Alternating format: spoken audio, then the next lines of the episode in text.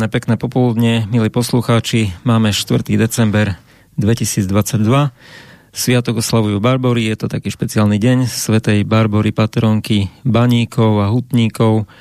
Tak želáme aj im všetko najlepšie, všetkým barborkám.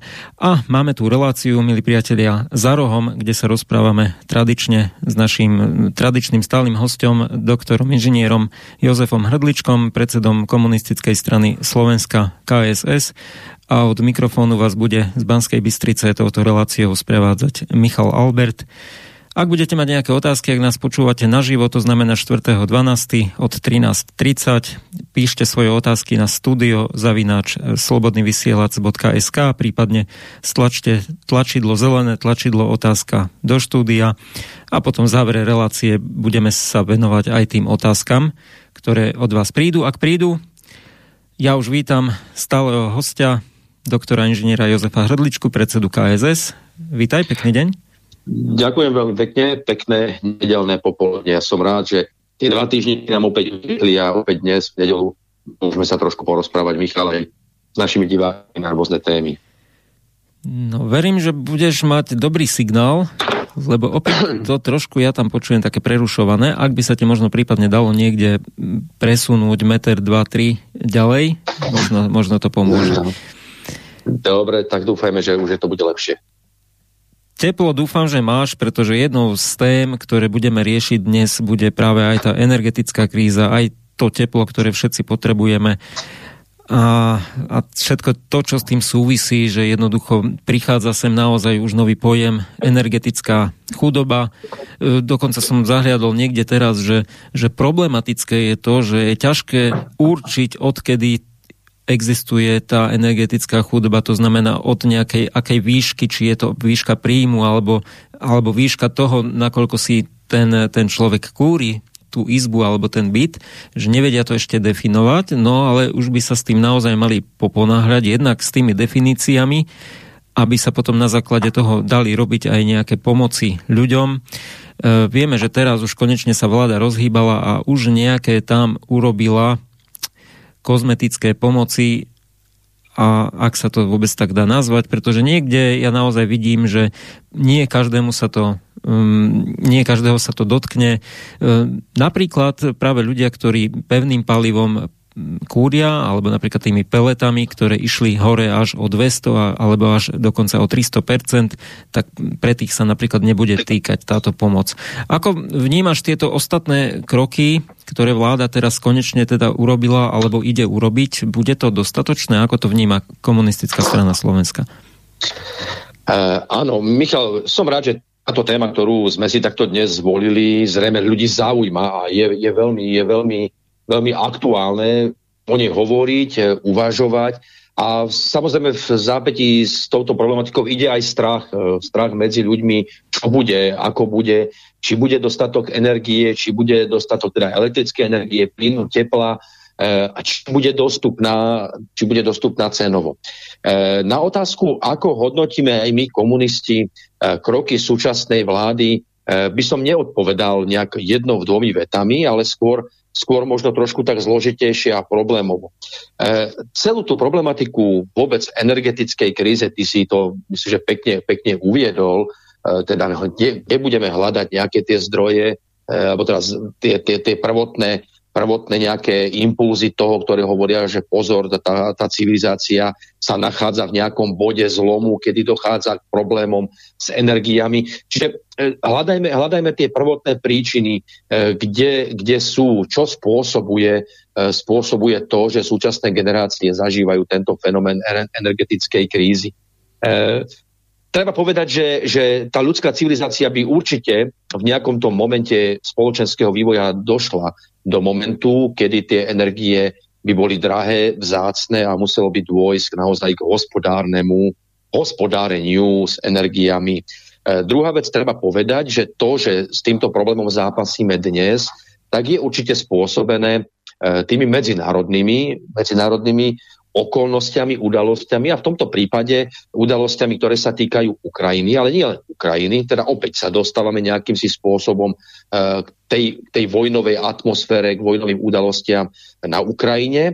A my sme si už hovorili, teda, že nie medzi Ruskom a Ukrajinou, ale medzi Ruskom a tým kolektívnym západom. A tu niekde, niekde sú tie príčiny toho, že tá Európska únia a západné krajiny sa voči E, voči krokom Ruskej federácie na území Ukrajiny postavili, ako sa postavili. A teda tou sankčnou politikou e, si krajiny západu, krajiny Európskej únie e, podpilovali a podpilujú neustále ten konárik pod sebou, teda, teda odpilujeme si tie energie, ktoré sme doteraz dovážali z Ruskej federácie a stiažujeme si ten prístup k energiám a teda dochádza k tomu, že tie energie, ktoré sme doposiaľ dovážali povedzme z Ruska, budeme dovážať z iných krajín do Spojených štátov amerických, budú drahšie a v konec koncov už sú drahšie. Čiže dostali sme sa do takéhoto nejakého kolotoča aj v dôsledku aj v dôsledku, ja si myslím, že neracionálnej, nerozumnej a povedal by som skôr sebevražebnej politike, politiky Bruselu, Európskej únie a európskych štruktúr. A vrátim sa samozrejme k podstate otázky, ktorú si položil, a teda aj v podstate tej témy, e, ktorá teda tá otázka smerovala, ako vnímame tú politiku našej vlády, ale ešte si neodpustím, e, neodpustím jednu poznámku na Margo tej energetickej krízy ako takej. A bol by som teda veľmi rád, aby si aj, aj poslucháči, aby si naši spolupčania uvedomili to, že tá vojna na Ukrajine e, má aj, aj iné to pozadie, to ekonomické pozadie a, a myslím si, že je v tomto, v, tomto, v tomto momente veľmi, veľmi dôležitým. A teda síce v tom, čo som už povedal, že zrejme je dnes možno otvorene hovoriť o tom, že tu bol nejaký zámer, aby tento konflikt, ktorý tu je medzi Ruskou federáciou, Ukrajinou, medzi Ruskou federáciou a kolektívnym západom, teda v tomto prípade prezentovaný krajinami Európskej únie, aby tu došlo k odstrihnutiu toho európskeho trhu od tých ruských energetických zdrojov a nahradenie tohoto, tohoto ruského, týchto ruských energetických zdrojov zdrojmi, ktoré Európskej únii a Európe núkajú Spojené štáty americké. Čiže e, položme si prosím otázku, kto stráca v tomto konflikte, kto je obeťou v rámci energetickej kríze a kto opäť, opäť túto celú situáciu e, manažuje, využíva, zneužíva na rast svojho biznisu. Ja si myslím, že v tejto, v tejto otázke, ktorú som položil, je daná aj priama, priama odpoveď. Čiže toto len tak trošku na okraj aj v pozadí toho, toho konfliktu a teda k tomu, čo, k tomu, k tomu čo smerovalo k urýchleniu e, tých problémov, ktoré dnes nazývame energetická kríza. No, čiže poprvé chcem povedať, my komunisti sa, hľadáme, sa snažíme hľadať tie príčiny, ktoré nás do tohoto stavu, do týchto problémov, ktoré, ktoré sa týkajú naozaj každej jednej rodiny, každého jednotlivca, do ktorej sme sa dostali. Čiže hľadajme tie príčiny a, a prosím, nezovšeobecňujme ich, nezlačujme ich, ale, ale naozaj poďme do dôsledkov. No a teraz tej podstate otázky. Ako hodnotíme my komunisti kroky vlády e, na zmiernenie týchto e, dopadov tej už teda tzv. energetickej krízy? Eh, no poprvé musím povedať, že vláda eh, veľmi neskoro eh, reaguje na tieto problémy. Po druhé, aj vláda Slovenskej republiky prezentovaná to už jedno, či Hegerom alebo Matovičom, práve v súvislosti s tým, čo som povedal, s tým bezhlavým a nekritickým podporovaním sankcií Európskej únie voči Ruskej federácii. A to nie len teda po, po e, začatí vojenskej operácii na Ukrajine v tom februári tohoto roku, ale tá naša vláda, e, a nie len táto, ale aj tá predošla, podporovala tie tvrdé ekonomické sankcie voči Ruskej federácii už pred zahájením, e, ako tomu teda Rusi hovoria, špeciálnej vojenskej operácie alebo teda intervenciou Ruskej federácie na územie Ukrajiny. Čiže všetky tie vlády E, tvrdo slovenské vlády, či to bola vláda Smeru a jeho koaličných partnerov, alebo je to vláda súčasná, tak majú svoj podiel na tom, že dnes teda zažívame tieto problémy, tú energetickú krízu tým, že bezhlavo, lokajsky podporovali tú sankčnú politiku Bruselu a celej Európskej únie. To poprvé. No a teraz sme sa tu dostali do nejakej situácie, máme obmedzené, obmedzené e, zdroje, ceny, ceny idú hore a teraz vláda sa tu snaží akože hľadať, hľadať riešenia, ako e, zľahčiť tú situáciu pre, pre bežného spotrebiteľa, pre bežného občana, pre, pre ľudí. No a teda tá otázka tvoja smerovala tu preto, lebo vieme, alebo teda verejnosť má možnosť, myslím, že je to od tohoto štvrtku vedieť o tom, že vláda prijala balíček opatrení teda zastropovala nejakým si spôsobom ceny, ceny plynu, ceny elektrickej energie a ceny tepla. A ak sa nemýlim, tak zhruba pri všetkých tých troch typoch energie to e, zastropovala to takým spôsobom, že v budúcom roku 2023 by sme mali na Slovensku zaplatiť za tieto vymenované energetické zdroje energie zhruba o 15% viac, ako, ako tomu bolo v tom povedzme roku, roku predošlo. No, e, like alebo teda bežný konzument, bežný spotrebiteľ povie, že no tak chvala Bohu za takéto, takéto opatrenie, ktorá vládna koalícia, ktorá vláda ústami premiéra Hegera e, prezentovala. No áno, e, na jednej strane treba povedať, že takto sa to zdá, že, že ten dopad ten negatívny dopad nebude až taký dramatický, až taký tragický na toho, na toho bežného, bežného obyvateľa. No ale treba, treba, treba na to sa pozerať, ja si myslím, že z trošku širšieho, širšieho hľadiska, teraz poviem tak vo všeobecnosti naznačím, že je to, je to, ide, ide teda o e, istú dotáciu štátu prospech domácnosti e, ústami premiéra Hegera vyčíslenú na zhruba 6 miliard eur. Čiže vláda prijala istý balík opatrení, ktorý má e, spotrebiteľom, občanom Slovenskej republiky ušetriť 6 miliard eur, eur na, na energiách. A ak sa nemýlim, myslím si, že aj spomedzi krajín Európskej únie, ak sa nemýlim, e, v tomto prípade tá pomoc slovenskej, slovenského štátu v, v, v, nejakom, nejakom tom pomere voči HDP má byť v rámci Európskej únie najvyššia. Čiže z tohoto uhlu, uhla, uhla klobúk dole. Ale druhá vec, hneď zároveň to musím rozvinúť, sa pýtam, kto to v budúcnosti zaplatí? Lebo e, takáto pomoc, ktorá je na jednej strane pozitívna v tejto situácii, na druhej strane je nezodpovedná, je populistická, je nekoncepč, nekoncepčná a kto to v budúcnosti zaplatí. Čiže opäť dochádza k pre, prehlbovaniu zadlženosti Slovenskej republiky. Vieme, že na budúci rok sa očakáva deficit 5,5%, 5,5% a tak ďalej, tak ďalej. Čiže môžeme samozrejme túto debatu rozvíjať, no ale ja sa tu chcem dostať, dostať k tomu, že e, toto všetko, toto všetko čo sa tu deje. Na jednej strane môžeme vláde ďakovať za takúto pomoc, na druhej strane e, sa aj ja pýtam teraz z toho politického hľadiska, nie je to e, takto formulovaná pomoc, ktorá som už povedal svojím spôsobom vzhľadom na vlastnickú štruktúru podnikov na Slovensku a teda vzhľadom na to, že ten štát nemá de facto ekonomickú moc v našej spoločnosti, lebo je len, dá sa povedať, správcom daní, e, tak tá, tá, tá zadlženosť proste do budúcnosti oslabuje, oslabuje našu spoločnosť. A teraz vieme dobre, toto je jeden balík pomoci. Vieme veľmi dobre, ako sa šafarilo s finančnými prostriedkami. A to je jedno, či s našimi vlastnými ekonomickými zdrojmi, alebo to boli prostriedky z Európskej únie pri, pri riešení e, COVID, covidového šialenstva. Pamätáme si, e, ako sa vyhadzovali milióny eur pri očkovacej lotérii a pri rôznych očkovacích stimuloch, pri testovaní a podobne. Teraz je tu, je tu takéto riešenie teda tej tzv. energetickej krízy. Vieme veľmi dobre, že pár dní dozadu sa tu riešila problematika, problematika e, platov, predovšetkým teda išlo pre problematiku platov našich lekárov a tak ďalej a tak ďalej. Toto všetko dramatickým spôsobom e, zaťažuje aj do budúcnosti našu ekonomiku, štátny rozpočet.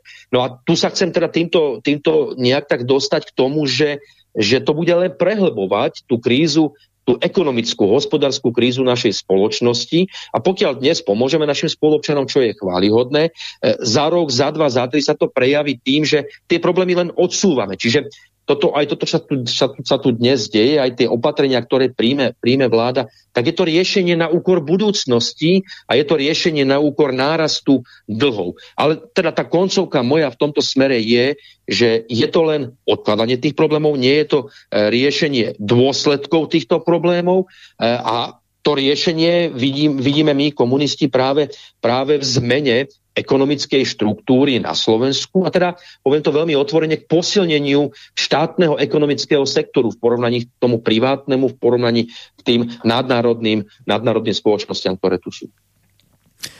Ty si to tam už aj vlastne naznačil a spomenul si, že budeme nejakým spôsobom unikát, tak e, idem odcitovať teraz Igora Matoviča, ministra financií. Slovensko bude svetový unikát, domácnosti budú platiť tohtoročné ceny a ich budúci rok a, a ich budúci rok neporastú. A v tomto bude Slovensko doslova európsky unikát. A tak, ako som aj počas tohto roka viackrát povedal, že nám budú európske domácnosti alebo v iných krajinách závidieť ceny energií, tak dnes to naplňame, naplňame skutkami. To bol Igor Matovič. A ešte teda zhrnieme, že elektrina od januára nezdražie vôbec, a ceny plynu a tepla majú stúpnuť o približne 15 to sme už aj spomínali. No ale keď ano. si to rozložíme, lebo často zvyknú aj, aj v médiách proste presne takto pôsobiť e, tie médiá, že, že tam nedajú tú úplnú podstatu veci. Dajú tam možno nejakú takú vetu, ktorá na toho bežného človeka možno pôsobí nejak jednoduchšie, ľahšie, pochopiteľnejšie a, ale nedotýka sa teda jeho každodenného života, tak 15%, ak niekto teda platil 100 eur, tak teraz bude platiť 115, hej, že jednoducho, ak, ak niekto platil 2 eurá a 15% z toho je jednoducho nejakých 30 centov, tak to nie je niečo také strašné, ale keď niekto platil už viacej, tak tam to už samozrejme cítiť, hej. A ano, ano. dosť je problém aj s tým, že oni nevedia vlastne zadefinovať tú, tú chudobu, tú energetickú chudobu. Už aj toto by mali začať konečne riešiť. Však už sa rieši dokonca aj e, tzv. menštruačná chudoba, hej, keď už v mnohých krajinách nemajú aj teda v tých vyspelých, tzv. vyspelých krajinách nemajú dievčatá na, na vložky e, menštruačné, tak jednoducho vtedy nechodia do školy a už sa proste aj táto chudoba zadefinovala. E, naozaj tých chudôb začne byť čím ďalej, tým viacej a táto energetická chudoba žiaľ bude mať aj ten následok, že mnoho ľudí bude aj chronicky e, chorých z toho, z toho chladu, aj tie kolby myslím, že, že majú potom problém, keď je chladno, chladno celkovo v tej miestnosti a dlhodobo pôsobiť v nej zachladu je aj, aj pre zdravotníctvo potom naďalej bude zaťažujúce a v podstate niekto bude chcieť aj ušetriť, no a potom sa to všetko vráti na jeho zdraví a v konečnom dôsledku ani neušetrí, lebo bude potom musieť riešiť nejaké iné problémy. Áno, Michal, ja, ja sa pokúsim tiež doplniť tomu, to, čo hovoríš. E, ja mám rád, veľmi rád mám Slovensko a priznám sa, že keď môžem, keď mám voľný čas, a nielen ja, teda, ale aj s mojou rodinou, hlavne v tom povedzme jarnom, letnom a jesennom období, eh, chodíme po Slovensku, po rôznych tých našich naozaj prírodných a rôznych kultúrnych pamiatkách. A teraz hovorím to preto, že naozaj za to, za, to, za to obdobie posledného roka, alebo teda, keď to poviem tak, za tú uplynulú jarnú a letnú, ale aj jesennú sezónu, eh, tak je badať naozaj, že, že tá naša spoločnosť je v totálnom útlme. A teraz, teraz, myslím, teraz myslím teraz konkrétne na návštevnosti našich e, rôznych kultúrnych e, alebo prírodných pamiatkách, kde teda to dramaticky ide dole. Vidie to na, na reštauračnom stravovaní a na, na rôznych iných službách, ktoré, ktoré súvisia s cestovným ruchom. Teda tá chudoba sa veľmi dotýka celej tej krajiny, celej tej, celej tej ekonomiky.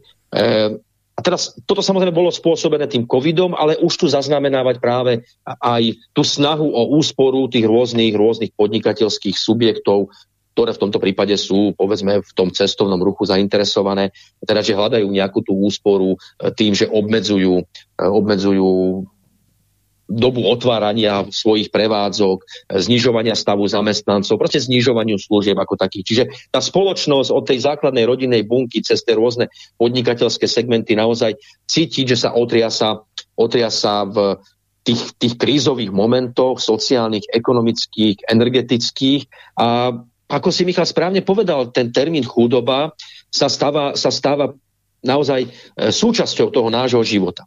Tak úsmevne musím povedať, že e, keď sa koľko razy ma rôzni priatelia, s ktorými sa stretnem, e, opýtajú Jozef, ako sa máš, a ja poviem vždy, alebo väčšinou reagujem vynikajúco, žijem si nad pomery.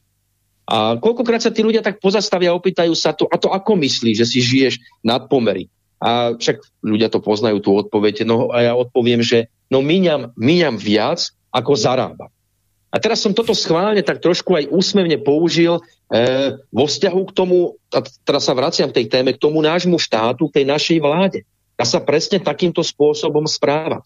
E, ako, ako zástupca komunistickej strany, a myslím si, že každému je jasné, že komunistická strana je svojou filozofiou, svojim programom strana orientovaná na obhajobu záujmov a práv tých najnižších kategórií ľudí v našej spoločnosti, ale povedzme aj tej proste pracujúcich, tej strednej vrstvy, e, tých bežných normálnych ľudí a e, ak by som chcel byť aj teraz z mojej pozície tvrdo populistický, tak musím tej vláde, vláde Hegera teraz tlieskať za to, že prichádza pred občanov s takýmto balíkom podpory, teraz pokiaľ hovoríme o tej energetike.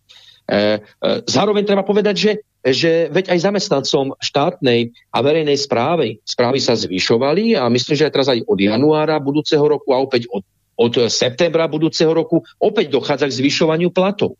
E, táto vláda prijala nejaké opatrenia, aj keď nie sú, neviem, aké, aké úžasné v oblasti dô, teda smerované dôchodcom. Je tam nejaký 13. 13. plat, teraz došlo k schváleniu takisto nejakej, nejakej podpory, ktorá nazývajú to 14. platom, e, niekde, niekde od od, od 35 do 210 eur pre dôchodcov, samozrejme v závislosti od výšky starobných, e, invalidných a podobných dôchodkov. Čiže tým chcem povedať, že, že keby som chcel byť populista, tak e, zároveň musím, musím povedať, že, že táto vláda ako hľadá nejaké spôsoby riešenia a zľahčovania tej životnej úrovne tých našich ľudí, ale ja tu stále zdôrazňujem tu, že za akú cenu toto je za akú cenu toto všetko ide, alebo je to nekoncepčné, je to nepremyslené. A teraz vláda Igora Matoviča, respektíve Hegera, aj keď vieme teda, že niekde v zá, z, závetri je, je práve Igor Matovič, ktorý tento kabinet nejakým si spôsobom riadi, tak ja sa pýtam, že oni príjmajú tie opatrenia, tie pozitívne opatrenia e,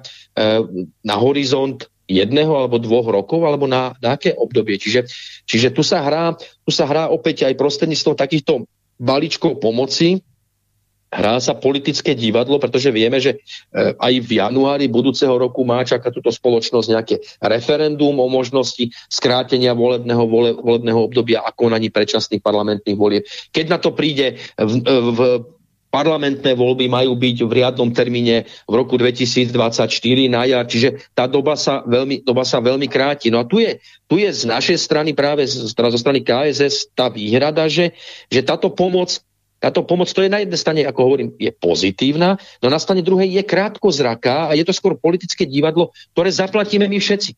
Ja sa pýtam, čo bude o dva roky, keď dôjde e, k zmene vlády a nech, nech tam bude akokoľvek. Ako bude, budú budúce vlády riešiť problémy, ktoré budú e, v tejto spoločnosti prichádzať. No tým chcem povedať, že že v, v systéme kapitalistickom, e, v, to, v systéme trhovej ekonomiky e, a akéhosi prepojenosti v rámci Európskej únie a teda, teda príjmania toho diktátu Európskej únie, my sa nepohneme z týchto stereotypov a nech tu budú vlády akékoľvek, proste tie problémy nás neopustia. A tým chcem povedať, že, že jediným riešením, ktoré, ktoré naozaj my, no, komunisti, o ktorom hovoríme, ktoré ponúkame, je teda zmena, zmena toho systému, toho modelu ekonomiky, kde práve ako dôležitý prvok vidíme posilnenie, už sa opakuje v tejto relácii, ale to je alfa a omega všetkého. Je posilnenie e, tej, toho postavenia štátu ako spoločnosti štátu v ekonomike. Teda určite, e, keď sa bavíme o energiách, tak celý ten energetický ansábel všetkého, čo, čo so všetkým súvisí, má byť štátny, má byť jednoznačne pod kontrolou štátu a nielen rozhadzovať peniazy na peniaze zo štátneho rozpočtu alebo povedzme aj z Euró- Európskej únie, z eurofondov na to, aby sme znižovali cien energií. No my ich budeme znižovať, lenže ten privátny sektor tie zisky e, znižovať nebude, aby sme si rozumeli.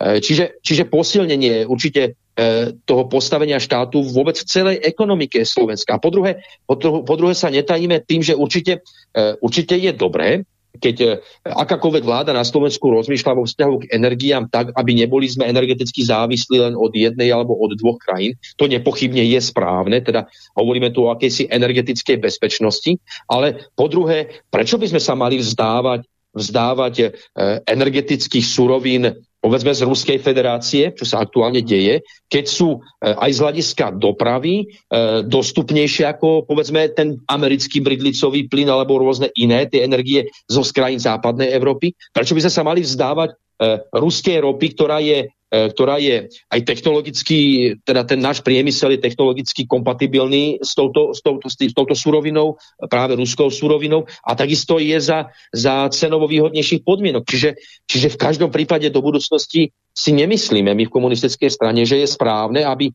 aby vláda e, len preto, že si to niekto želá, že nám to niekto diktuje z Washingtonu a z Bruselu, aby sme sa vzdávali e, lacnejších a kvalitných súrovín len preto, že niekto má s niekým problém a niekto chce využiť e, tieto problémy na posilňovanie vlastného, vlastného biznisu. E, zaujímavé, keď vlastne teraz toto spomínaš, tak e, možno niektorí poslucháči by si teraz mohli povedať, že ako je to možné, že v takom Česku, v Českej republike, napriek tomu, že skupina ČES má, alebo teda vlastní ju v drvivej väčšine štát, konkrétne je to 31.12.2021 to bolo Česká republika vlastnila vlastne 69% aj 70, 69,78%, no a fyzické osoby tam mali 13%. No a väčšinu vlastne mal ten štát, ale tam sa im nejako nedarí s touto energetickou krízou a tam idú oveľa rapidnejšie vlastne tie ceny hore. Možno by si niekto sa mohol teraz opýtať, že ako je to možné, že napriek tomu, že to štát vlastní, tak práve, že to ide horšie. Áno, ne, nepoznám, priznám sa, nepoznám konkrétne túto situáciu okolo Česu, o ktorej, o ktorej hovoríš, aj keď mám taký dojem, Michal, že tam už väčšino, väčšinovým tým akcionárom je, je nadnárod, nadnárodný nejaký kapitál, ale, ale no, zase treba povedať, že ja osobne som vždy odmietal tvrdenia hlavne politikov, ale aj niektorých ekonómov typu Mikuláša, ktorí hovorili o tom, že štát je zlý, zlý vlastník. Štát nie je zlý vlastník. Samozrejme ide o to, akým, akým spôsobom je štátny podnik manažovaný, akí, akí ľudia sú vo vedení tohoto podniku e, a aké záujmy štátu v rámci, v rámci tohoto konkrétneho nejakého segmentu tu sú. Ale tu je podstatné, že štát, ktorý vlastní povedzme energetiku, tak v značnej miere môže, môže ovplyvňovať tú situáciu na tom trhu a práve cez vlastníctvo v týchto, týchto energetických podnikov, ale aj v iných môže značným spôsobom, značným spôsobom regulovať celé tie ekonomické procesy vôbec v celej ekonomike štátu. Keď to ja, keď to ja rozmením na drobné, a je to myslím si, že veľmi jednoduchý e, taký nejaký vzorec, o ktorom sme už tu, už tu hovorili.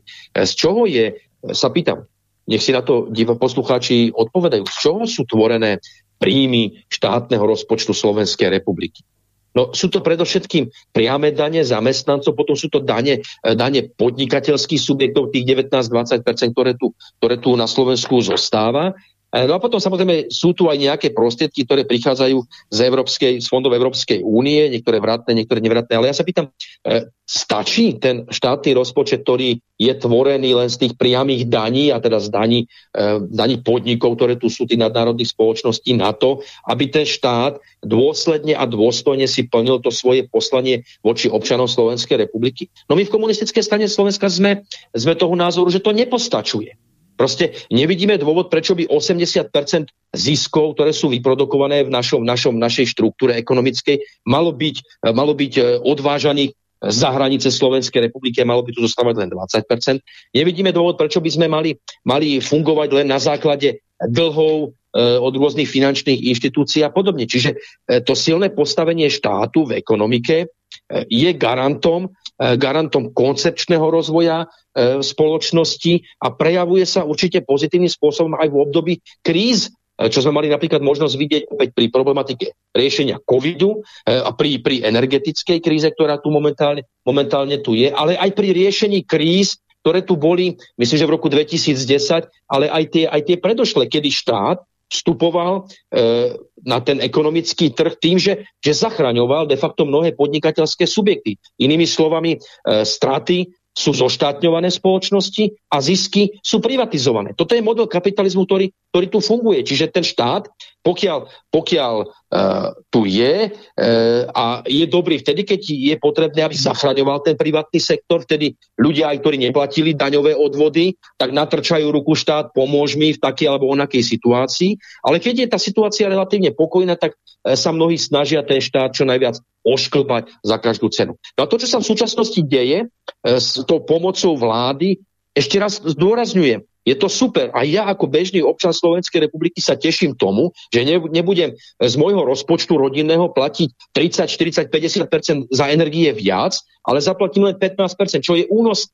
No ale nastane druhej z hľadiska, z hľadiska politiky a z hľadiska koncepčnosti e, nielen tej spoločnosti, ale aj tej rodinnej bunky do budúcnosti viem, že to je len kameň, ktorý, ktorý táto vláda a teda my všetci budeme, budeme valiť pred sebou. Že to, že, že tu takéto riešenie momentálne je a momentálne je, pre momentálnu situáciu je dobre, viem, že nás, to, že nás to dobehne o rok, o dva, o tri roky tým, že ten dlh spoločnosti narastie, teda ten štátny dlh a tým, že, a tým, že vieme, že v rámci takéhoto systému, kapitalistického systému, tu nie je riešenie tu nie je riešenia, že v budúcnosti sa toto celé bude musieť nejakým si spôsobom zrútiť a to ešte len prídu vážne problémy pre našu spoločnosť. A posledné, čo teraz chcem ešte tomuto dodať, že tá, treba si uvedomiť, tá energetická kríza len začína. A sa pýtam, čo bude na jar, čo bude, čo bude na budúci rok, na jeseň a v zime. Čiže nekoncepčné riešenia súčasnej vládnej koalície. E, určite sú to riešenia, ktoré sú v značnej miere populistické práve pred tým, že sa blížime nejakým zlomovým bodom, ako sú to referendum, ale hlavne, hlavne parlamentné voľby, moci aj v riadnom termíne. Proste prebieha tu aj dnes istý politický, politický súboj a súčasná vládna koalícia využíva to, že má tie vládne oprate, že vytvára politiku lúbivú, aby zmiernila tú svoju neobľúbenosť tejto spoločnosti, ktorá, tu, ktorá, sa tu, ktoré, ktorá sa tu tejto vláde podarila vybudovať za, za uplynulé obdobie.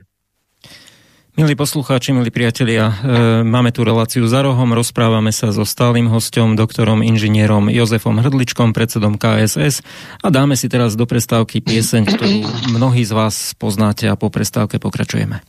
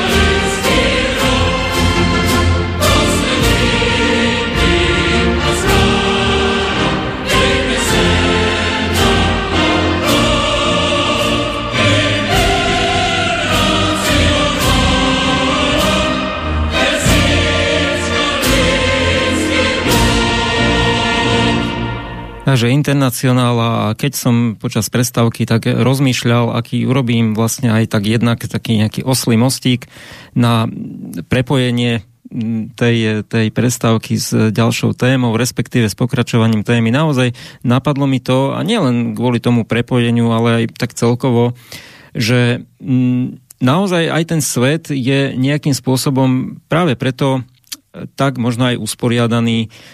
Možno by niekto povedal, že je v niektorých krajinách úplne nespravodlivo usporiadaný, to znamená, že niekto má veľké energetické zásoby, niekto má, ja neviem čo, nerastné suroviny a, a naozaj potom môže z toho aj ťažiť v rámci toho napríklad štátneho podnikania, ťaží z toho potom aj ten štát, ale keď si to tak vezmeme, ťaží z toho, alebo mal by z toho ťažiť a bolo by naozaj asi aj dôstojné a správne, aby ťažil z toho celý svet, lebo naozaj tie krajiny, ktoré majú tieto energetické suroviny, tak oni ich predsa ponúkajú aj iným, však je to aj zmyslom. Nepotrebujú iba oni si to držať, ale dávajú to e, podľa možností aj za nejaké rozumné ceny niektorí, aby pomohli takýmto spôsobom aj iným. Takto by to malo byť prepojené a tá internacionála hovorí o takom prepojení celého sveta, ak naozaj sa pozatvárame do jednotlivých škatuliek a nebudeme chcieť teraz takúto napríklad energetickú pomoc, keď nám dá napríklad niekto lacnejší plyn, tak sa mi to zdá nelogické a seba, aj seba zničujúce v konečnom dôsledku nie len tých, ktorí nemôžu ten plyn dať, ale aj tých, ktorí môžu ho dostať a ťažiť z jeho e, lacnejšej dostupnosti.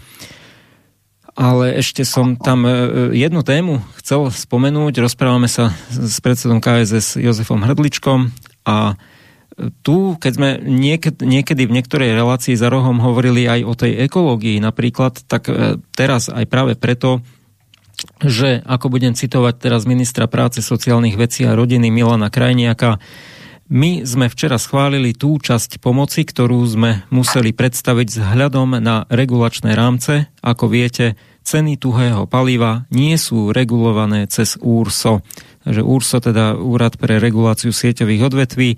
No a tu vlastne prichádza k tomu, že tí, ktorí pália alebo vykurujú teda cez tuhé palivo, tak budú si pomáhať aj takým spôsobom a už sa to deje a možno tí, ktorí chodievajú do Polska, do Krakova, e, do Varšavy, tak vedia, že hlavne teda v tom Krakove cez zimu sa tam nedá dýchať, pretože naozaj do tých piecok oni dávali všeličo a ten smog je tam vtedy obrovský. A toto sa už deje aj na Slovensku a bude sa diať ešte čím ďalej viac. Navyše, keď aj vidia tí ľudia, že e, síce tu sa pomohlo určitej skupine ľudí, ale e, pre tých, ktorí majú tuhé palivo alebo pália to tuhé palivo, tak pre nich sa nepomáha. No čo, tak budú PET fľaše páliť, hej, alebo nejaké iné veci, ktoré nájdu na dvore staré, nepotrebné a bude to samozrejme škodiť tomu životnému prostrediu. Áno, Michal, ja myslím, že to, čo si teraz, teraz tu tlmočil, tak je veľmi, veľmi taká dobrá vsúka do celej tejto problematiky aj tej energetickej krízy. To, čo sa momentálne tiež deje, je že, že v tom kapitalistickom systéme, ako komunista musím hovoriť naozaj v rámci systému, v tomto kapitalistickom systéme je, teraz je to evidentné, je tematik, tematika ekológie, celá environmentálna problematika naozaj len tendenčne využívaná a opäť len využívaná v záujme v záujme obchodu a biznisu eh, jednotlivých spoločností, ktoré sú veľmi úzkým spôsobom napojené na, na všetky vládnuce kruhy eh, v našich krajinách v rámci, v rámci Európskej, v rámci Európskej únie.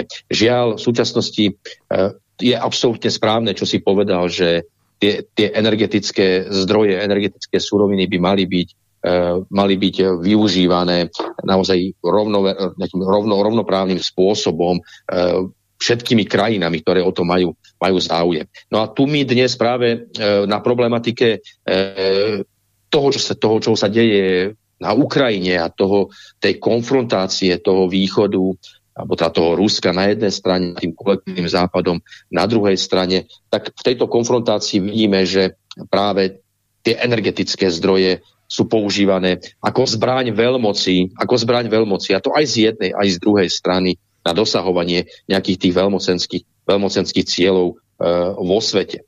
Uh, treba zároveň, zároveň povedať tu, že na, na pozadí týchto udalostí uh, ja osobne sa domnievam, a takýto názor máme v komunistickej strane, že uh, tie súčasné vzťahy, tie súčasné globálne vzťahy vo svete neboli a nie sú rovnoprávne a nie sú naozaj usporiadané na základe toho, aby, aby uspokojovali e, vzájomné potreby jednotlivých krajín a národov a aby tie, tie a spolupráca naozaj bola spravodlivá, e, aby nebola nadra, na, na princípe nadradenosti a podradenosti. Práve naopak. tá spolupráca v súčasnosti je diktovaná jedným svetovým hegemonom, a potom autoritami, ktoré, ktoré podliehajú tomuto hegemonovi. A to sa týka aj už tej spomínanej Európskej únie, jej štruktúr, ale aj lídrov, väčšiny lídrov euro, európskych, teda štátov Európskej, Európskej únie. No a na podstate tohoto všetko je využívaná práve tá energetika opäť na dosahovanie nejakých tých vlastných, vlastných ekonomických záujmov e, niektorých mocností a nebudem to zbytočne, zbytočne rozpiplávať. E, tu ide aj o to, že je tu šanca v tomto, v tomto bode zlomu, v ktorom sa nachádzame na to, že tie budúce tie budúce vzťahy medzi národmi, medzi krajinami by mali byť založené na, naozaj na rovnoprávnych a vyvážených, vyvážených vzťahoch jednotlivých zúčastnených krajín. A to sa týka aj tých energetických zdrojov. Prejdeme teraz postupne k druhej téme a ja by som ju možno premostil aj práve, pre, aj, aj práve cez to, čo teraz mnohých mužov, mnohých chalanov, našich poslucháčov, ktorí určite teraz radi trávia čas aj pri tých televíznych obrazovkách, aby videli zápasy svojho, svojej obľúbenej nejakej krajiny, svojho obľúbeného mužstva na majstrovstvách sveta vo futbale a v Katare. V tomto čase mala byť aj relácia Slobodný šport, tak aj preto možno teraz spomínam tú športovú udalosť. Ale čo chcem tým vlastne povedať, bola teraz veľká vlna vlastne kritiky, lebo je to nejaký štát, ktorý podporuje E, konkrétne tam spomínali, napríklad podporujú aj to, že mnohí ľudia pri stavbe tých štadiónov zomreli. Hej, toto je jeden pohľad, ktorý dáva nejaká časť e, toho spektra spoločnosti že mnohí ľudia zomreli, pretože naozaj tam mali nejaké ťažké podmienky, nedodržiavali nejakú bezpečnosť pri práci. Zase druhá strana, ktorá obhajuje e, Katar, tak hovorí to, že mali by sme si práve vziať aj príklad z Kataru, pretože Katar pomohol migrantom, zamestnal ich, dal im tam prácu a aj tu na tomto príklade sa naozaj ukazuje, ako, ako všetko má rôzne časti, ako tá, ako tá minca má rôzne strany a ako je potrebné všetky tie aspekty aj vyvažovať, aj doplňať, aj, aj vylepšovať. A tu teraz e, vlastne aj bola v tom parlamente, v našom parlamente snaha opätovne odvolať ministra, ministra vnútra Romana Mikulca, už neviem, či po 8 krát, či 7 alebo šiestý, to je jedno, vždy sa to nepodarilo, ani tentokrát sa to nepodarilo. Tentokrát ho chceli odvolať za nezvládnutie migračnej krízy, keď vlastne aj pre nečinnosť slovenských orgánov boli nútení Rakúsko a Česko, Česká republika e, zaviesť napriek tomu, že sme v Schengene, teda hraničné kontroly a aj ich dokonca ešte predlžili kvôli tomu, že veľa migrantov chodilo cez nás a aj sa vyjadrili niektorí migranti, že cez nás sa ide perfektne, lebo nikto nikde nekontroluje. Aký je možno postoj k tomuto celému, možno aj v kontexte toho, čo som povedal pred chvíľou, a možno aj v kontexte tej internacionály, pretože vieme, že niekedy e, v minulosti za predchádzajúceho režimu veľmi si ten socialistický blok pomáhal.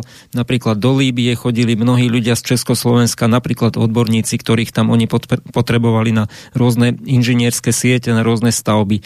Takže tak širšie som to hodil a už ideš teraz ty na túto tému. Áno, Michal, ďakujem pekne. No ja jednou vetou k tým odvolávačkám ministra vnútra len poviem toľko, že opäť ďalšie divadlo pre, pre voliča, pre občana. E, odvolávanie v parlamente členov vládnej koalície, to je vždy taký folklór, taká povinná jazda strán v opozícii, takže k tomu sa nejako vyjadrovať nebudem. No a teraz otvoril si tému migračnú, otázku, otázku migrácie, e, ktorá, ktorá tu je a v Európe samozrejme nejakým si spôsobom ona bola živá už, už v 70. 70. rokov, ale teraz veľmi, veľmi aktuálne v tom poslednom období, niekedy od roku 2014 hovoríme o tom, že v rámci Európy existuje nejaká taká nová vlna migrácie a podobne. Ja tu budem, budem možno trošku, trošku naivný a tým sa budem snažiť aj prezentovať ten, ten náš názor. E, ja sa opýtam opäť, každý poslucháč nech si, nech si e, odpovie sám. Aj my žijeme vo svojej vlastnej krajine, žijeme na Slovensku, to už je jedno, či v mestách alebo v nejakej obci. A tá otázka, ako čo, čo, čo musí spustiť v nás samotných e, ten pocit, tú potrebu opustiť vlastnú krajinu a odísť, odísť niekde do zahraničia. Čo je dôvodom toho, e, čo nás príjme, je takto, takto uvažovať a následne konať. No, ja to, tú otázku som schválne položil preto, lebo opäť chcem, aby, aby poslucháč hľadal príčiny, hlavne príčiny, e, prečo dochádza k takej masovej migrácii. Teraz to je jedno, či tej ekonomickej, alebo či sa jedná o, o tú migráciu utečencov, ale teraz sa bavíme hlavne o tých o tých utečencov, čo ich vedie k tomu, že opúšťajú svoje krajiny a hľadajú, hľadajú e, lepšie podmienky pre svoj život, povedzme u nás v európskych krajinách. Čo je tou príčinou? No a tam si, tam myslím si, že tá odpoveď je veľmi jednoduchá. E, príčinou je to, že domovské krajiny tých, tých utečencov, tých migrantov boli bombardované. E, prebiehajú tam vojnové, vojnové konflikty. A teraz hovorím budem konkrétne, vieme veľmi dobre, že väčšinou sa tu jedná e, u nás v našich podmienkach o utečencov, o migrantoch práve z krajín afrického kontinentu, z oblasti Iraku, Sýrie, e, ale aj z Afganistanu. A samozrejme aktuálne, aktuálne je to, sú, to, sú to utečenci z Ukrajiny, ktorá teda je opäť, žiaľ Bohu, náš, náš sused a aj bratský slovanský národ, E, vystavený, vystavený veľmi, veľmi vážnym tlakom na svojom území a toto všetko spúšťa, spúšťa tú vlnu utečeneckú. Čiže tým chcem povedať, kto je zodpovedný za to, čo sa deje v tých, v tých krajinách, postihnutých nejakým tým napätím, tou vojnou, ekonomickou, zlou, zlou ekonomickou situáciou, nesmiernou chudobou a podobne. No opäť musím povedať, že v prvom rade Eh, je to, je to západné, západné spoločenstvo, sú to západné krajiny a opäť, aj keď teda veľmi nerad, ale opäť to musím zdôrazniť, opäť krajiny, ktoré pod akousi kuratelou Spojených štátov amerických a Severoatlantickej aliancie rozvracajú, rozvracajú e, život v mnohých, mnohých krajinách. No a už to, že či, či jednotlivé krajiny Európskej únie, alebo teda hlavne krajiny, ktorých sa týka šengenský priestor, či zvládajú alebo nezvládajú e, nápor utečencov, to sú už druhoradé, druhoradé témy, ktoré samozrejme treba riešiť, ale nikdy, nikdy tým nevyriešime samotnú podstatu e, problém, problémov utečencov a problémov, problémov migrácie. A to je opäť o tom, čo sme už nastolili, Michal, ty si to keď si sa snažil preklopiť tú jednu tému do druhej, keď si to už povedal, to je opäť o tom, ako v skutočnosti funguje, funguje tá medzinárodná spolupráca. A opäť musím zdôrazniť, že tá medzinárodná spolupráca nie je založená na princípe rovnoprávnosti a to, ako si naznačil, že v tom socializme v rámci toho RVHP a podobne, tu bola naozaj snaha o rovnoprávnu ekonomickú, ale kultúrnu, vzdelanostnú pomoc medzi jednotlivými krajinami a národami. Dnes to tak nefunguje. Dnes to tak nefunguje a musím opäť zdôrazniť, že aj samotná Európska únie je založená na, na, princípe, na princípe obhajovania záujmov tých silnejších zúčastnených v rámci Európskej únie na úkor tých, na úkor, na úkor tých slabších. Áno, a potom to tak aj vyzerá pri rôznych tých veciach, ktoré určujú a potom vlastne aj tie, tie mechanizmy sa zmenili na to, že vlastne stačí sa tým, tým veľkým dohodnúť spolu a tí malí vlastne nemajú šancu. Lebo niekedy bolo tak, že právo veta, jeden sa proste postavil, aj malý a, a celý ten, celá tá vec neprešla. Áno, presne tak. Ja, ja k, tomuto, k tomuto teda, Michal, len dodám to, že my v komunistickej strane Slovenska jednoznačne hovoríme, že ten, tento svet e, naozaj založený na vojnách a násilným spôsobom vojenským, ale aj ekonomickým spôsobom diktovať tým slabším krajinám a národom vôľu tých silnejších je nezmyselné a chore a potom toto toto plodí, táto, táto kapitalistická politika, imperialistická, veľmocenská politika plodí, plodí naozaj obrovské, obrovské tragédie a teda to, že, že mnohé rodiny, mnohí ľudia sa snažia odísť e, do mierového prostredia a kde sa snažia, snažia kultúrnym spôsobom žiť. No ale druhá vec, treba povedať aj to, e, čo je tiež e, súčasťou tejto témy, a pokiaľ, hlavne pokiaľ sa to týka e, o migráciu alebo o utečenec, utečencov, povedzme z tých afrických krajín, z tých arabských krajín, tak povedzme si, že potom, to, e, potom táto, táto veľká masová migrácia, ktorú treba zase, samozrejme treba hľadať,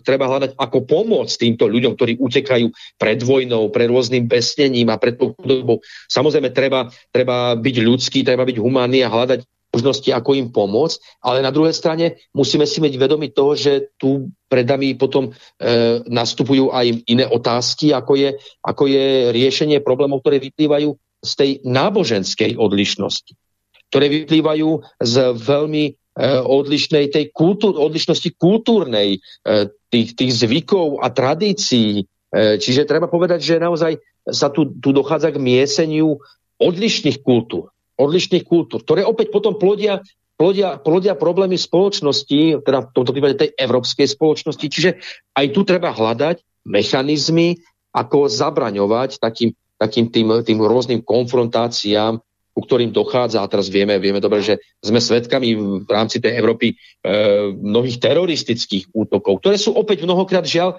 žiaľ odvetou odvetov tých, tých príslušníkov tých krajín, ktoré e, Spojené štáty, Európska únia, Severoatlantická aliancia nejakým si spôsobom pripravili o strechu nad hlavou, o mier, o rodinných príslušníkov, ktoré sa takýmto spôsobom chcú pomstiť tomu, tomu západnému spoločenstvu. Čiže to je problematika veľmi široká a toto, čo sa snažia riešiť v Európskom parlamente a v Európskej komisii a čo na základe nejakého diktátu a rozdeľovania kvód a podobne riešia národné vlády, nič nerieši vôbec nič to nerieši, je to opäť len divadlo a snaha hranie sa na, na demokracie a na, na rešpektovanie ľudských práv a slobod, ale nič to nerieši. Podstatné, podstatná je zmena politiky vo svete, e, zmena vzťahov, medzinárodnej atmosféry vzťahov, spolupráce, ktoré by mali byť zmenené z tých, ako som už povedal, zo vzťahov založených na nadradenom a podriadenom vzťahu, ale budovanie e, vzájomne výhodnej spolupráce pre všetkých zúčastných. Ja by som ešte doplnil do predchádzajúcej témy, keď som spomínal tie regulované, a, teda tie palíva, tuhé palíva, že nie sú regulované cez URSO, tak vláda plánuje, že to môže urobiť, alebo že to urobí až potom, keď bude schválený rozpočet že potom budeme vedieť, citujem, potom budeme vedieť pripraviť nejakú rámcovú pomoc aj pre tých, ktorí kúria tuhým palivom. To bol citát Milana Krajniaka, ministra práce, sociálnych vecí ano, a rodiny. Michal, to, som rád, že toto doplňaš, lebo to len opäť demaskuje e, ten populizmus a tú istú mieru pragmatizmu súčasnej vládnej koalície, ktorá aj balíček pomoci, ktorý sme tu spomínali, tak je naozaj opäť má byť motivom na to, aby ten ten štátny rozpočet v tom parlamente prešiel, alebo, lebo vieme veľmi dobre, že politicky, hlavne politicky, by to malo vážne dopady, keby, keby spoločnosť išla do rozpočtového provizória, aj keď ja osobne si nemyslím, že by rozpočtové provizórium e, nejak ekonomikou otriaslo, ale určite by to politicky otriaslo súčasnou vládnou koalíciou, ktorá teda vieme už dobre, že e, vládne v menšinovom, menšinovom parlamentnom prostredí. Čiže áno, toto sú ďalšie sluby, ktorými ktorý, ktoré tu vládna koalícia e, vystrkuje ako istú motiváciu do budúcnosti. Ale všetko je to podložené tými, tými mocenskými záujmami súčasnej vládnej, vládnej štruktúry. Ešte čo sa týka toho možno chaosu v parlamente, ty sám si bol poslancom Národnej rady, určite samozrejme aj vtedy tam prebiehalo e, k veľkým hádkám a, a tak ďalej, však o tom je hej parlament rozprávať sa, debatovať, hádať sa v podstate. Ale teraz je tam nejaký taký chaos. Aj keď som včera napríklad počúval debatu e, terajšieho podpredsedu e, parlamentu Pčolinského s bývalým ministrom školstva Grellingom, to oni tam štekali po sebe, vrieskali, bývali koaliční partneri ešte nedávno e, a že naozaj je tam obrovský chaos v tom parlamente, že tam, tam nevedia z hodiny na hodinu, čo sa bude rokovať, mení sa to podľa toho, ako je ten parlament uznášania schopný, sú tam rôzne zákulisné už ťahy, hry, už sa v tom naozaj nikto nevyzná. No, Michal, aj toto, toto je odraz doby a odraz našej spoločnosti. Áno, ty si povedal, my, komunistická strana mala svoje parlamentné zastúpenie v roku 2002-2006 a ak si na to ja tak matne spomínam, ak si na to tak spomeniem, tak eh, musím uznať, že naozaj boli veľmi vážne rozdiely medzi poslancami jednotlivých politických strán a boli zásadné rozdiely medzi názormi nás, komunistov, na riešenie problémov spoločnosti a teda ostatnými e, politickými stranami zastúpenými v parlamente, ale musím povedať, že vždy tá, alebo teda v drvej väčšine tá diskusia, tá výmena názorov bola, bola naozaj pokojná, bola konštruktívna, bola, bola, bola normálna. Ale čím ďalej, tým viac naozaj je dnes vidieť, že že, a to je jedno, či to je Národná rada Slovenskej republiky alebo vláda, ale Proste, proste e, tá kultúrnosť tam chýba a, a je, to, je, to, je to nedôstojné správanie sa tých našich, našich čelných predstaviteľov politických, či už vo vláde alebo v Národnej rade. Ale čo, sme, čo očakávame, ak, ak vôbec e, ku, ku vládnym kormidlám, nech mi je odpustené, a poviem to veľmi tvrdo, sa, sa dostal podpriemer spoločnosti. E, je to, je to opäť len dôsledok toho, že nám vládnu nekompetentní ľudia. Dovolím si povedať, a už som viackrát použil aj ten termín, nedovzdelaní ľudia, ľudia, ktorí sú úplne otrhnutí od praxe, od bežného života a ľudia, ktorí sa správajú populisticky, e, len v, v záujme vlastného ega a podobne. Opäť tá parlamentná politická e, morálka je len dôsledkom toho k moci sa dostal podpriemer a žiaľ žijeme dobu, kedy z podpriemeru sa stáva priemer a dokonca nadpriemer. Povedzme si to veľmi otvorene. Je to, dopad, je to dôsledok vôbec celého toho 32-ročného vývoja spoločnosti, politiky založenej na pseuhodnotách, eh, deformácií zdravých názorov, dehonestácií a neúcte spoločnosti a všetkého podobné. A to sa potom odráža aj na tej parlamentnej, ale aj vládnej úrovni. A ja som v tejto súvislosti, mi teraz napadla taká otázka, alebo taká teda téma, lebo zvyknú sa to novinári pýtať viacerých, teda hlavne tých parlamentných opozičných strán a zvyknú sa to teda pýtať eh, hlavne tesne po voľbách, alebo keď sa sformuluje nejakým spôsobom už potom ten parlament, koalícia, opozícia, keď možno sú aj podpísané potom nejaké opozičné e, zmluvy alebo dohody. Ale dá sa to opýtať aj uprostred volebného obdobia a dokonca aj neparlamentnej strany, ktorá ale podľa ostatných teda reálnych výsledkov rastie, to je komunistická strana Slovenska. A to je teda taká priama otázka, pretože aj marketingovo to vie nejakým spôsobom pritiahnuť tých ľudí, lebo o to viac budú cítiť, že sa robí niečo, že sa pripravujú nejaké návrhy. A tá otázka je jednoduchá. KSS, komunistická strana Slovenska, uvažovala niekedy, alebo uvažuje, alebo možno mm, vytvorí niečo také, ako, ako je tieňová vláda? To znamená, že budú ako keby nejakí ministri, ktorí budú reálne e, pripravovať nejaké návrhy, aj keď nie v takom znení, aby to bolo úplne tak e, všetko právnicky, lebo však to by museli aj právnici robiť a to by stalo veľké peniaze, ale aspoň proste, aby sa vyjadrovali nejakí ľudia, ako keby kvázi uh, tieňová vláda, ktorá teda priamo kritizuje tú vládu a každý rozdelený podľa tých rezortov. Michal, za takúto otázku ti veľmi pekne ďakujem a je to veľmi aktuálna otázka. Máme maličko času, len veľmi rýchlosti poviem, že na budúci rok v máji e, by mala komunistická strana Slovenska mať rokovanie 10. zjazdu. E, zjazd strany alebo snem strany je vždy ten najvyšší orgán strany, e, ktorý rozhoduje o ďalšom smerovaní politického subjektu a v našom prípade teda to bude v máji na budúci rok 10. zjazd strany. Na tomto zjazde chceme uzavrieť nejakú etapu našej činnosti a hlavne, hlavne naštart naštartovať prípravu strany e, do parlamentných volieb. A tu je práve tá odpoveď na tvoju otázku. Áno, e, práve na tomto zjazde chceme jednoznačne povedať občianskej verejnosti, že komunistická strana Slovenska sa zúčastní parlamentných volieb. E, to je jedno, či budú predčasné, alebo budú v riadnom termíne e, v roku 2024. Čiže v každom prípade KSS do volie pôjde.